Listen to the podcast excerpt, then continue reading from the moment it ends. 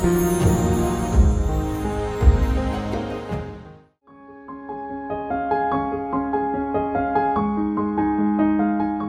शरीर में electrical body है, इसका क्या काम है? इलेक्ट्रिकल बॉडी यानी इलेक्ट्रिकल पावर सप्लाई करती है। रेस्पिरेशन डाइजेशन फ़िल्टर सर्कुलेशन सब सिस्टम इलेक्ट्रिसिटी बिना चलेगी नहीं। सब मशीनरी चलती तो है तो पावर इलेक्ट्रिसिटी इलेक्ट्रिकल बॉडी से मिलता है। समझ में आया ना? इलेक्ट्रिक बॉडी है क्या? ओ इलेक्ट्रिस इलेक्ट्रिकल बॉडी ये फ़िज़िकल बॉडी है। कर्म चार्ज करते उसको कॉजल बॉडी बोला जाता है। और एक इलेक्ट्रिकल बॉडी है जो आत्मा की हाजिरी में इलेक्ट्रिसिटी उत्पन्न हो जाए। ऐसे, जैसे सूर्य का प्रकाश फ़ोटो सेल पे गिरा तो पावर जनरेट हो जाता है।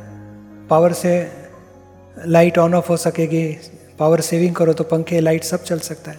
तो सेल ये सोलार पावर जन जैसे पावर चार्ज हो सकता है तो पैनल सोलर पैनल से इलेक्ट्रिसिटी जनरेट होती है। ऐसे जड़ तत्व ऐसा है कि आत्मा का प्रकाश जड़ तत्वों के ऊपर आया तो इलेक्ट्रिकल बॉडी उत्पन्न हो जाती है। और उससे इलेक्ट्रिसिटी से सारी मशीनरी चलती है शरीर में। ये आत्मा की हाजिरी से होता हाजिरी से होता है। कर्तापन नहीं है उसमें आत्मा का। सूर्य नारायण को मालूम भी नहीं है हम लोग ये ये हॉल है उसके ऊपर बड़ा पैनल रखा है सोलर पैनल पावर जनरेट होता है उसमें सारा दिन। उजाले में तो ये सूर्यनारायण ने मा, उनको मालूम भी नहीं है उनको इच्छा भी नहीं है कि मेरे पावर मेरे प्रकाश में पावर जनरेट करें। ऐसे आत्मा की हाजिरी से पावर हो जाए पावर इलेक्ट्रिकल बॉडी हो गई है।